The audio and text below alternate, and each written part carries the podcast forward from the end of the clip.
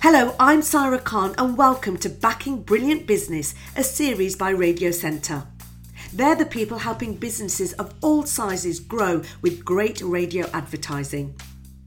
In this series, I will talk to guests who want to share their own unique expertise and experience to help you with your business. From marketing experts who have reshaped how we see a brand in the marketplace to entrepreneurs who've started at the bottom and are now at the top of their field. Each episode, we'll look through our guest CV to discover the most rewarding and most challenging aspects of their career so far. And we discover their three key lessons in business the learnings, advice, and practices that they want to share to help you be better at whatever it is you do. In this episode, we're joined by Barry Hearn. Barry Hearn is an English sporting events promoter and the founder and president of promotions company Matchroom Sport. His involvement in sports, including snooker, darts, and many more, led to him being given an OBE for services to sport in 2020. Today, he joins us to talk about his chosen theme family first, business a close second, and shares three lessons that will help you with your business. So, good morning, lovely Barry. I can't wait to speak with you. Um, so, basically, what we're going to do, Barry, is just go through your life CV. Um, so, just imagine me as a good looking version of Alan Sugar.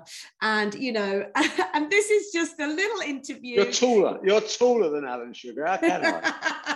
I'll get you one of those um, boxes. He stands on a box. That's okay. do you know him? Yeah. Oh, good. Okay. Well, then that's all right. I'm not going to get into trouble for laughing at that. Yeah, we're just going to basically go through your CV because I think your life experience and your wise words will help anybody starting in business or, you know, running a business. Talk me through just a little bit about your background because I think it's so important to understand where did people start, um, and and and because those I think first kind of you know the way you were brought up, those first lessons, they really do hand out your future to a certain extent. So just tell me where were you born? What was family life like, and what were your values? I was born in Dagenham in East London in 1948. So it was a couple of years after, few years after the war had finished, but we were still in a rebuild, if you like. After a couple of years, we got shunted off to a Debden industrial estate in Essex, where I spent the next 16 years. So obviously, uh, my father was a bus driver. My mum was a char lady. She cleaned people's houses. We didn't have any money, but a child doesn't know the difference. As far as I was concerned, the family was full of love, which was much more important than anything else okay, so I didn't have long trousers as quick as other people or my own shoes that hadn't been, you know, there's a lot of hand me downs throughout the family. We were very family orientated, which put that in my head from a very early days. My mother was my dominant force in my life. When I was 11 years old, she registered me in the Amateur Dramatic Society. When I was 12, she's no, sorry, 11 was elocution lessons, 12 was amateur dramatic, 13 was verse reading appreciation group. Then all these taught me how to fight, look after myself, because the, the other boys took the mick out of me. But it didn't matter. Looking back on it, it was the most wonderful advice to get the confidence to be able to speak, to project, to think on your feet, to you know interact with audience. So my mother probably never knew it at the time. If she did, she was an absolute genius. But she was actually laying, laying the foundation stones for the type of person I was. And because I wasn't particularly bright, I was okay, but I wasn't particularly bright. Then I had the, the development of a work ethic, which took away the disadvantage of not being an academic genius. And I was born in a society that had enormous amounts of common sense because we had to survive, and common sense helps you to survive. But I remember when I went to my top job, I've been there two years and, and I was good and they made they made me a manager. And they said, "This is in our 200 year history. You're the youngest manager we've ever had." But this is the kicker: this is as far as you go, because I hadn't been to university. I didn't come from inherited wealth. My family hadn't gone to, sent me to the right school. It wasn't a meritocracy. I left almost immediately because I couldn't live in that type of restrictions. And to my mind, we people talk about glass half full or half empty. We, we blow that away. The world is half full know, and, and the opportunity is enormous, but you don't do it by sitting on the sofa. You have to get up and do something about it because we can all sit there like the old geezer in the pub who moans about, you know, his football team. He doesn't play football. He's not a manager. They're moaners in life. There are people that moan and there are people that get off their chair and do something about it. And you don't have to be a genius if you've got a work ethic. You'd be surprised. My best motto in life is you just got to turn up. You just got to turn up. Most people don't even turn up. But you just evaluate yourself in the same way as if you were, to my mind, why I love sport, because it's exactly the same as life, exactly as business. You prepare diligently. Hopefully, God gave you a little bit of ability to go in there somewhere in that mix. You sacrifice. You're relentless in your desire to be a winner. You want to get the gold medal. You don't want to take the silver. If you have that attitude in everything you do, even I always say to my old boxers, that's what you've done to what you've done in your career. Just pick that up and transfer that to life and business, and you will be successful. And it works. It's called commitment. Commitment. You must believe in yourself. If you don't believe in yourself, and I'm talking about properly believe, to the point of view of blindness, if you don't believe yourself, how do you expect other people to believe you? So when you get disappointed news like that, you don't just whack, whack him. You don't just have a row. You just realize it's their loss. Yeah. Talk about finding matchroom sport. How and why? I mean, following a brief sojourn into the industrial world of, of finance, I made quite a lot of money in 1982. I was going to retire. I was 34. Uh, it, it, wasn't enough, but at the time it felt like enough. And after about six weeks, I was climbing up walls because I needed more mental motivation. So I thought I'd form a small company. I was going to call it Matchroom because Steve Davis and I, we used to play snooker matches, or he used to play snooker matches in the Matchroom at Romford. So it was synonymous with my life, the best days of my life because it was so much fun because we were, you know, we're not risk takers when you've got nothing to lose. That's the funny thing, you know, there's no risk. You know, what can you do? You fail. All right, you start again. You fail again, you start again. It's someone once said, I think it was, I think it was uh, Mike Tyson. It's not how many times you get knocked down; it's how many times you get up you know, and that, and that. So that that journey was passing, and I'd started Matchroom just to have fun, and I think this is the key issue. You know, going to work it's not tedious if you're enjoying if you're enjoying it, is it? It's it's part of your life. So it started to have fun, and then uh, because of my acquisitive nature, and, and I, I see opportunity. I managed to lose millions and millions of pounds in the 80s because I was I saw that the movement of sports channels coming across the Atlantic. In other words, we didn't have Sky or BT or anything like that in those days, but I knew they were coming. So I thought I'll get event, I'll get an event business ready for when they come. And I was probably a couple, a couple of years ahead of my time. But when Sky landed, effectively 1990, again, it was a, it was like the cavalry coming over the hill. And we just acquired and acquired and acquired. And I'm not good as a committee member. I'm not, I know my weaknesses and I know my strengths. Yeah. Uh, before I talk about our first theme, I just want to, for the people who are listening, who are running their businesses, and who may even find that they're at that point where they're just thinking, where do I go next? Or it's not going as how I planned. There must have been moments throughout your life where you were putting all the effort, but the the, the results you were seeing were very small and slow. How do you hold your nerve in those moments? I don't know. I think it just comes down to self belief. Even when I'm wrong, and I am wrong, I try and keep it as quiet as possible because my belief in myself is such that I don't believe I can fail. And I believe, if anything, all I've got to do is I've got to stick in there. I've got to keep knocking. I do appreciate that there are times when that could be a disaster as well. But in my in my life, I've just been grateful of having that self belief, but then having the odd bit of luck come through from whether you, you say it's come from God or whether it was just one of those lucky days.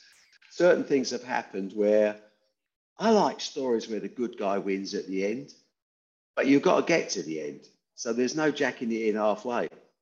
And I think uh, the problem nowadays is that people expect results quick. We live in a society where it's rags to riches and it happens in a week. Because we see uh, and it can for some people but for some people it might take a lifetime. There's no there's no time limit on there. It's the journey isn't it? This is the great thing about different different business plans. I can't take the chartered accountant out of me.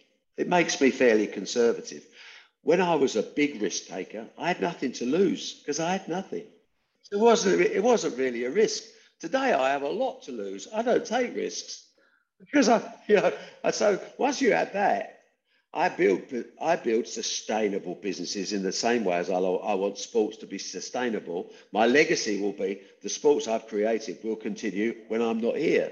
That is a sustainable legacy. There are get rich quick schemes out there.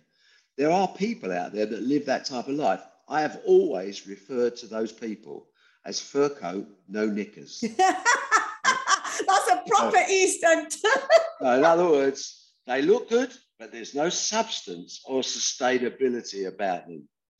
Now, there will be times when people come along and prove me wrong, but are they still proving me wrong 20, 30, 40, or are they leaving a legacy that will prove me wrong? I doubt, I doubt it. I believe my system works in the long run, and it's built on very solid foundations. When COVID came along, which threatened to ruin a business of 750 event days a year around the world. Suddenly, COVID.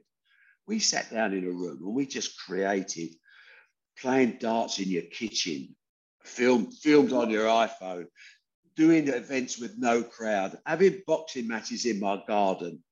And you know what? Yeah, profits dipped by 25%.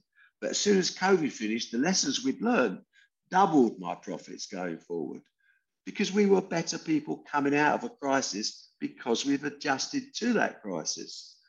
And you think you know, that's why William Gladstone said on his deathbed, I have been a learner all my life. And we have to take the same approach.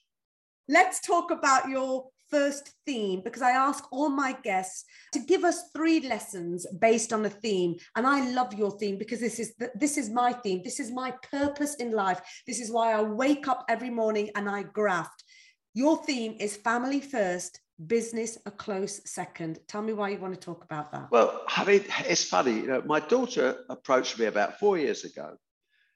She just had twin boys, and she said, "Dad, you've got to write your autobiography." And I said, "I'm really a bit too busy for all that sort of stuff, and I've got to wait for too many people to die to tell the good stories." And she said, No, no, you have to do it because I want my boys to read about where we came from as a family, how you developed, and why they've got the lifestyle and, and, and the wealth they have. So, once again, intimidated by women, uh, I had no choice. So, when I sat down, I thought that you know, the title is, you know, I looked at myself and said, I am a family man, but I'm also, my business has been as much as my family you know, it's changed my life, it's changed my attitudes, and it's benefited my family. So it's actually incorporated in the same thing. So the answer is family first, business a close second. So when we did that, we started looking at what are the rules, not just of business, what are the rules of life that overlap that? And one of them is thinking poor. Yeah, that's your lesson number one. That your, your lesson number one is think poor. What do you mean by that? Well, what I mean by that is I want value. You see, I'm in a situation now where I'm quite well off, obviously. People could take liberties with me. I don't like people taking liberties with me. I don't mind paying whatever I got to pay, but it's got to be value. So you don't spoil yourself. You don't get complacent. See, complacency is a huge killer. A huge killer. When you think you've made it, you just that's when you get a kick in the nuts, mate. Well, in business and in relationships. Totally, totally. Because you know, so think poor means I want value for what I spend, but also I appreciate I have to give value to the people I'm trading with. If I want those people to be as loyal to me as I'm going to be loyal to my personal suppliers, then everyone's got to get value. As Rockefeller said, everyone's got to finish a conversation with a piece of bread in their mouth. So think poor in everything you do, and you'll give value, and you'll get value, and you'll be happier for it. So, give me an example of where you've had to think poor as you've been doing your business. Thinking poor. I'll give you an example. 1989, I'm going bust very fast. I need £300,000 to sponsor a snooker event in January. I've got one last crack. I've got a company that I've got a, rep, a meeting with Christmas Eve, four o'clock. The name of the guy was Alan Hearn, chief executive. I need a sponsor for this event. No one wants to even answer my phone calls. And I'm at the stage like a fighter. I'm coming out in the championship rounds thinking, I'm not sure I'm going to go the distance here. I'm taking too much punishment. But my pride is keeping me on my feet. I get out of Slough station at four o'clock. It starts to snow. It's like something out of a Dickensian novel. I walk there. I make it the worst presentation I've ever made because my heart is not in it. I'm all set to jack it in. I can be an accountant. I can have a normal life. I can feed my family. I'm not going to starve, but I'm not going to be who I thought I was going to be someone who did things and created something. I make the worst presentation. At the end of it, Mr. Hearn turns around and says to me, You must really need this. He said, It's Christmas Eve. It's four o'clock. I said, To be honest with you, Mr. Hearn, I do. I really, really need it. He said, Well, I've got no money. And I thought, Well, that's the end of that, mate. So I thought, Go out. You know, I'm saying to myself, Bazza, you know, I like to hold my head up. I say, Mr. Hearn, I understand that. And I wish you and your family a very happy Christmas. Stay healthy. God bless. And I turn around to walk out, and he says, as I'm walking out the door, he says, But I have hotel rooms. I turn around, what, what, what do you mean? He said, Well, I've got no money. I said, No, I got that bit. He said, Well, I have hotel rooms. Now, those days, Trusthouse Forte had the Plaza Athénée in Paris, the Waldorf Hotel in London, the Plaza in uh, New York, Sandy Lane in Barbados. They had the best hotels in the world. He said, I will give you £300,000 of hotel rooms for that sponsorship, but I haven't got any money. We shook hands. My handshake is the best thing you can ever take to the bank because I'm old school. If I shake your hand, I'll take a bullet for it. That's done. It's not even, nothing's negotiable. As I walked from Slough offices back to Slough Station, I found a few friends of mine that trusted me as well as I trust them. They were in the travel business. And I sold that £300,000 of hotels at a 40% discount for 180 grand cash. That 180 grand cash saved my company, but more importantly, it saved me. It showed me what it was all about, that there is no giving up. You must never lose. You never know what's around the corner until you go around that corner. So don't stop on the edge of that corner. This podcast is brought to you by Radio Centre, who are helping businesses across the UK grow with radio advertising. Head to radiocentre.org forward slash business to discover how radio can boost your company's performance, find out how the radio process works, hear from businesses who've found success with audio advertising, access free training, and even search for and be linked with stations in your area. You can find out all that and more at radiocentre.org forward slash business. I love this second lesson. Better to be born lucky than good looking. Applies to most of us, I think. well, listen, I'm not going to say it applies to you. What about Lord Sugar? no, no, listen, he's, he's a lucky. Of course, he's lucky. You cannot take yourself too seriously. We are we are all mere mortals. We are specks on the horizon, aren't we? In our own world, and I do this all the time. I think I think I'm great, to be honest with you. I love myself. I do. I look in the mirror. I go, Bazza, what?